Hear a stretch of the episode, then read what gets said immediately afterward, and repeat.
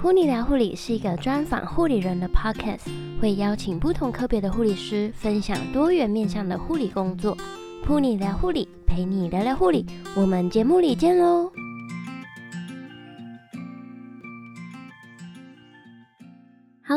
你收听《Pony 聊护理》第三十三集节目，我是主持人 Pony。上一节的节目呢，我们邀请到正能量护理师小飞来和我们分享急诊室工作的经验。今天呢，我们非常荣幸能够再次邀请到小飞来和大家聊一聊他目前正在职就读中西医结合护理研究所的心路历程。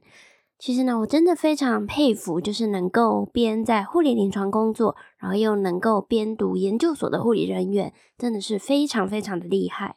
在之前的节目当中呢，我们也有邀请到 Nomi 来和大家分享护理研究所就读的心路历程。那这一次呢，小飞是会和我们分享中西医结合护理研究所。在这边呢，也和大家分享一下噗妮的网站，能够看到每一集节目的访纲。现在还有提供节目的时间轴，能够让你快速跳到想听的部分。如果呢，你想要看本集节目的相关资讯，请在网址上面输入 punilife.com 斜线中西医结合护理研究所，拼法是 p u n i l i f e 点 c o m 斜线中西医结合护理研究所，就可以找到这篇文章喽。在节目开始之前呢，想邀请你订阅我们的节目。并且帮我们在 iTunes Store 上面留下五颗星星的评分与留言，也欢迎分享给你身边的朋友一起来收听，希望能让更多的人认识护理领域。也欢迎找 Pony 聊聊天，那就让我们一起来收听本集的节目吧。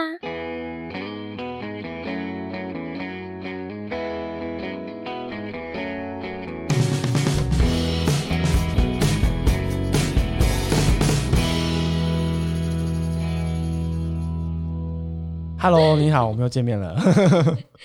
对，那今天的主题比较不一样。那想问一下小飞，你当初为什么会想要就读护理科系呢？这个真的是很有趣的一个问题。对，像之前很多人都问我这个问题啦，因为其实，在临床上，男护理师真的是比较少见。嗯，对。虽然最近有越来越多的趋势这样子，当初我是读五专，就是国中毕业就来读护理护理科系这样子。嗯那会选这个科系，是因为当初早期啊，早期国中的学校会比较要求你要考到呃这个县市的前三志愿那一种的。那我个人呢，就是不爱读书，对，所以成绩不是很理想。那我后来考完，那时候我们是考国中基测，那考完之后，我同学就说：“哎、那你要报哪一间学校？”我就说：“嗯，我思考一下，我也不知道考哪一间学校，反正前三志愿都没有，就随便吧。”然后我同学就说：“那我们去读护理啊？”我说：“那是干嘛的啊？”他说：“就当护理师啊，就打针啊，发药啊，很简单啊。”我说：“哦，好啊，去啊。”好，我就去了。对，我就选了一个离家非常遥远的一个护理学校，这样子，然后就开始我的护理生涯之旅。其实我一开始没有说到完全有兴趣，是在呃学习的过程当中，就是从这里面开始找到自己的兴趣，这样子。那你后来是也有继续念二技吗？对对对，后来五专毕业之后就直接。因为通常五专毕业，大家都已经考到护理师了。那有些人一部分会想说，哦，我想要去工作了，开始赚钱。那有些会想要读完二技，因为其实你读完二技的话，呃，你的学历就会跟大学是一样的。其实这边我也可以跟大家分享一下，就是我非常建议，如果你五专你是读五专的，那你毕业了之后，我非常建议你直接把二技也一起读完。嗯，对，不要急着去工作，因为你再来，如果进了职场之后。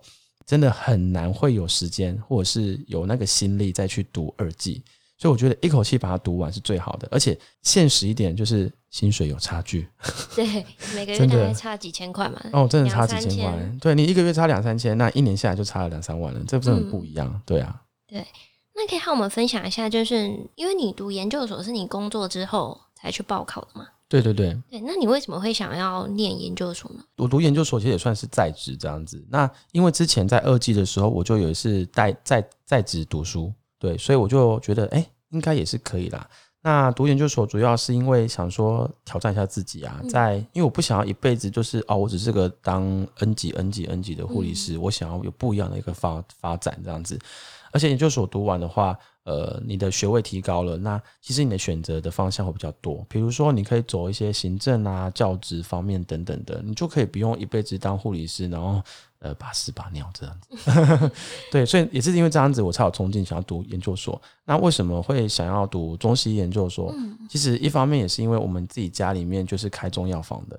对，所以对中医也是有一点点兴趣啦，而且常常说，我就很好奇啊，就到底西医跟中医的不一样的地方在哪里？他们到底又是哪边可以来做结合？因为其实现在这是一个蛮夯的一个话题。嗯，对，中西结合是蛮夯的，因为大家都觉得说，哦，生病啊，干嘛的，好像西医会比较好。但其实我们透过中医一些比较天然的一些比较养生的方法，然后结合来做一些治疗，我觉得这是一个蛮不错的一个方法。这样子，嗯嗯，对。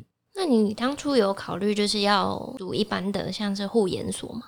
呃，其实也有考虑，当初也有想说，哎，那我来考个那个专专护的专护的研究所好了。嗯、但是想一想，专护跟内科护理，就是你再怎么学，都是学一样的东西，对，所以想说来个不一样的，就就是很很很自觉得自己好像好，应该可以适应的，那我就来选个不一样的中西医这样子。中西医结合护理的研究所是在学什么？可以和我们分享一下，就是你们上课的一些内容方向吗？其实这听起来好像蛮抽象。什么叫中西医结合这样子？因为像西医护理，我们就是一般大家所见的嘛，就是打打针，吃个药，哎，好像差不多。其实中医也是一样啊，就是，可是我没有没有什么打针啊，就是也是发发药、吃吃药这样子。但是其实我们。主要要研究的东西是什么？是到底中西医他们怎么可以做交流、做沟通，可以让他们在临床上、在病人身上可以发挥到最好、最大的效果。像比较常用的就是在呃慢性的部分，慢性疾病，比如说中风啦，或者是呃一些。慢性疼痛啦，神经性疼痛之类的，其实在中医上面都有蛮蛮强效的一个一个效果。这样子，其实有一些什么慢性头晕啊、头痛啊那一些的，你在临床上，西医不管透过什么 CT 啦、电脑断层、核磁共振之类的，都还是没有办法找到什么原因。但是其实透过中医的调理，真的很多病人都觉得说，哎，有改善这样子。所以我觉得这也是蛮蛮特殊的地方。那我们上课不外乎就是会上原本该上的一些西医的护理。那我们会再掺杂一些中医的护理部分，要知道说，呃，这个当然也是从最基本的概论开始学起啦。嗯，你要先了解中医的一些基本概论，你才可以知道说我们到底中医在讲一些什么东西。对，你要知道说，哦，什么五行啊，然后什么你要怎么吃啊，然后哪个哪些器官五脏六腑啊，叭叭叭的超多的。其实我觉得学起来也是很辛苦，但是这中间也是觉得还蛮有趣的这样子。那通常我们在研究所上课的时候，就是老师会发给我们每个人一些呃，我们该去读的东西，我们该去学的主题，哦，未来做研究的一些方向，哦，就开始让你去找一些相关的 paper 这样子。那上课的时候，其实不像印象中大家那种呃哦，老师上课那一种的，不是，我们都是学生自己来上课。对，学生会呃把自己学到的 paper 的内容做成 PPT，然后在台上讲给大家听。那讲完之后呢，台下同学你就每个人都要针对这位同学提出一些建议啦，或者是一些批判这样子。其实这也是一个蛮特殊的一个学习方式，就是大家在这个交流的过程当中，你可以。有一些新的想法、新的 idea 出现，这也是研究所它的宗旨所在。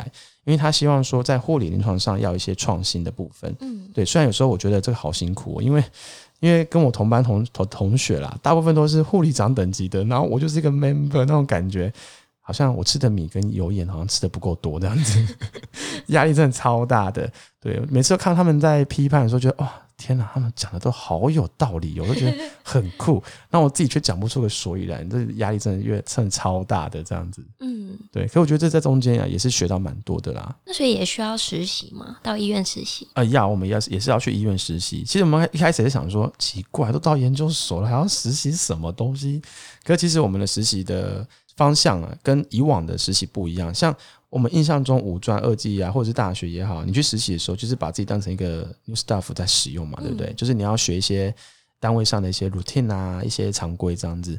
可是其实，在中西研究所，我们在实习的时候，我们是处于一个比较呃学习者的角色，就是我们不会介入他们的临床措施，也不会介入到他们的一些任何的 routine。但是我们就是在旁边观察，在旁边看，然后再学。那你如果真的有兴趣的话，你就是跟可以跟医生说，哎，那这个可以让我试试看之类的嘛。嗯、对，我们就是站在一个比较旁观的一个角色这样去看，这样子。嗯，对，观察者。对对对，我们不会去做介入啦。但如果你有兴趣，你也可以去做，可以去执行。但是我们主要是要知道说，哎，透过观察，哎，这个病人他接受这些疾病的问题，然后我们帮他做一些做一些治疗跟处置之后，诶，他的一些进展会怎么样？我们去做一个观察，去做个记录，这样子。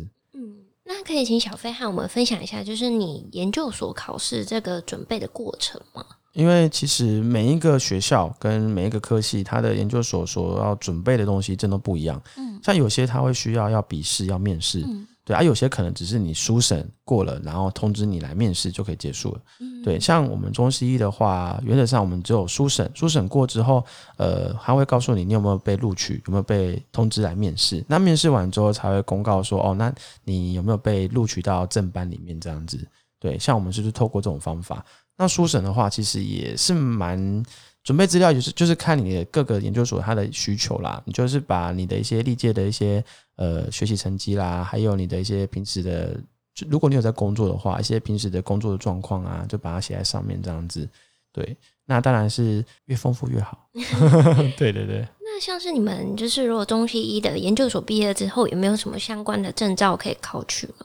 嗯，目前的话，据我所知是没有啦，但是有一些比较。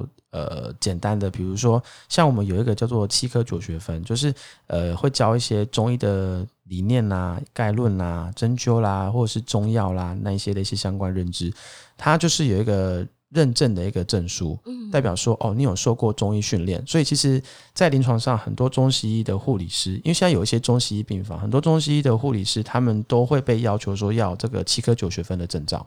七科九学分，对，就是它有七个科目，然后总共有九个学分，哦、因为里面还掺杂着就是在中医病房实习这样子。嗯，对，所以这个也是蛮重要的。嗯，对。那你觉得就是在读研究所的过程中，就是比较困难，就是挑战的地方是什么？当然是做 paper 啊！你要读 paper，然后你还要写自己的，我觉得是超超痛苦的，因为你等于说你要阅读好多篇 paper，而且其实研究所的话，他会比较希望你是运用一些国际的一些杂志啊，嗯、或是一些文献来做引用，因为这会相对性的你的可看性会比较高一点，对，你的实用性也比较高。啊，特别还要求说什么你要拿拿到什么国际认证的那一种的，真的太难了。嗯、而且通常那个大部分都是原文，就是都是英文这样子啊。你你在读 paper 之前，你要把它翻译一遍，翻译一遍之后，你要再懂它的意思，这真的是很吃力啊。对啊，虽然说在一路上老师都会慢慢渐进式的让你去适应这种东西，但是我觉得这是非常痛苦，超级痛苦的。对，而且你还要上课实习写 paper，然后写 paper，然后你还要工作。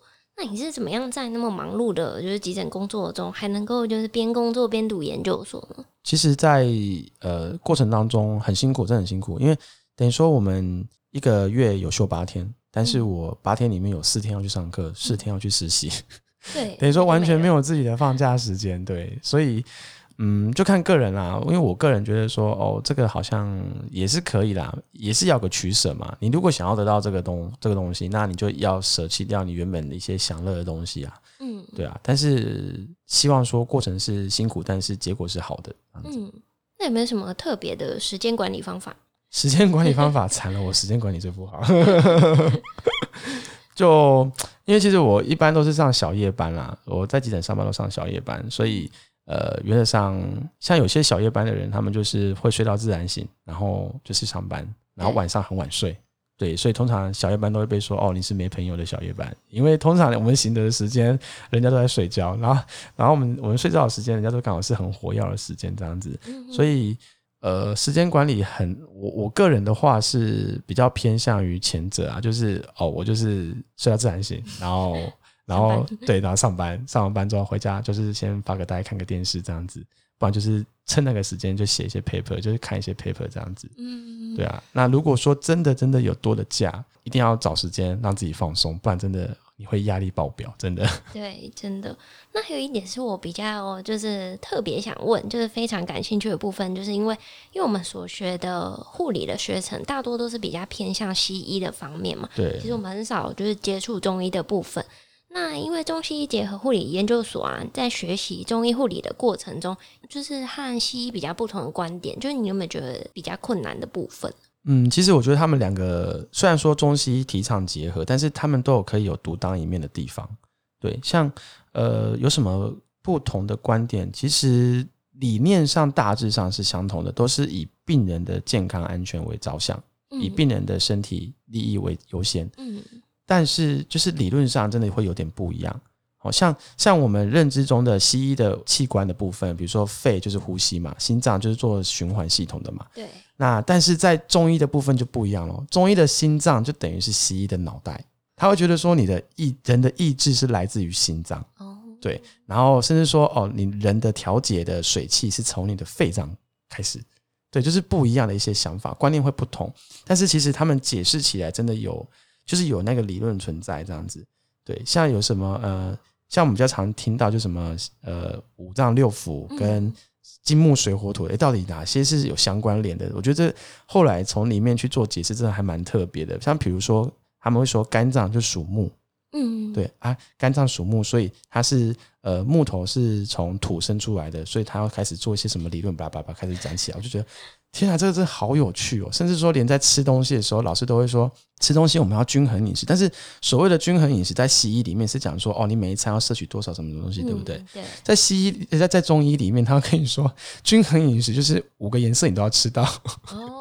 青赤黄白黑，你得五个颜色都要吃到，这样子就觉得这个东西还蛮特别的。嗯，可是最后的宗旨都是对于病人或者是对于人体是好的。对对对，所以我觉得这个还蛮特别的。嗯。那还有一个我自己想问的问题，因为我在那个麻醉科跟诊的时候啊，就如果病人有疼痛，中医的观点是说，疼痛的话不是我们都要泡热水澡吗？就是放松，就比如说什么腰酸背痛啊，我说这什么像热敷啊？对，热敷，嗯、对。然后在中医不是在西医的观点，就是我们那个麻醉科医师提倡的是冷，用冷，用冷，对，好像也是也是有这种说法哎。应该是说他的疼痛的原因是什么？嗯，如果说他是因为比如说肌肉紧绷啦，他的一些呃肌肉骨骼的问题，呃，只要说没有炎症的关系，其实啊，在中医方面的话，应该是说在复健科，西医的复健科也是会这样子，嗯，就是他可能会建议你说，就是用热敷的方式可以让肌肉放松这样子。但是如果说他这次的原因是因为急性的炎症反应或干嘛的话，他当然应该大部分都会说哦，那你就是用冰敷的方式啊。比如说我今天扭伤了，一定也是说都是先冰敷嘛。对啊，对啊。所以我觉得应该要去研究说它的最根本的起始的原因是什么。嗯，对对对，所以是有不一样的地方。像在中医的部分啊，如果说。呃，有一些疼痛的话，慢性疼痛干嘛的？其实我目前临床上蛮看蛮常看见，就是什么用针灸啊、嗯、那种的。像我自己有个很特别的经验，就是我虽然读中西医，但是我从来没被针灸过。对，所以我那时候去长庚那个中医病房实习，就遇到一个医生，我就觉得他真的超酷的。我从那时候开始就爱上中医那种感觉。就那时候我因为我平常在运动健身，然后就是那一次刚好健身去的时候。哦，突然间可能太久没去运动，然后就觉得哇天哪，就隔天肌肉酸痛、爆痛的，就整个手啊没办法伸展那一种的。然后那一天我去实习，然后那个医生就说：“哎、欸，那你有被针灸过吗？”我说：“我没有。”哎，他说：“你想试试看吗？”我说：“好，可以啊，可是我很怕痛。”他说：“会痛就不是针灸。”我说：“好好，那我试试看。”然后他就说：“那你有什么问题？”我说：“嗯，严格上应该是前几天运动，然后肌肉酸痛，手都没办法打开，没办法伸展。”他说：“好，来，我帮你灸一下。”重点来了。灸了一针之后，我可以伸展，我就说哇塞，太酷了吧！真的可以伸展开来，就那个肌肉真的完全就是不会到原本那么紧绷、那么疼痛，它整个就让你放松了。嗯，我觉得这个、这个、这个真的太太厉害了。那那下针会痛吗？说真的，真的不会痛，因为我们用的是毫针啊。说真的是，它就是个毫针，真的是为什么为什么叫毫针？就是它的针比头发那种感觉还要快，很细很细那种感觉。对，所以它下针的时候真的完全不会痛。可是，在针灸的手法里面有一个叫做捻针，就是我们会用捻针的方式，就针在你的皮肤底下，但是它会用旋转找到你的刺激的穴位，这样子。所以我觉得这也是蛮酷，但是捻针会有点痛。其实那个痛也不是说哦，很很很像被针扎到那种痛，就是有点酸酸麻麻的那种痛痛的感觉。嗯，就是在刺激你的穴道。对对对对对。哦，那因为时间的关系，那我们想要就是请小飞和我们分享一下，如果你能够和二十岁的你对话，就是当时还在就读护理科系，你会想说什么呢？我会想说，呃，选得好。对啊，因为其实我觉得护理这个行业，其实你。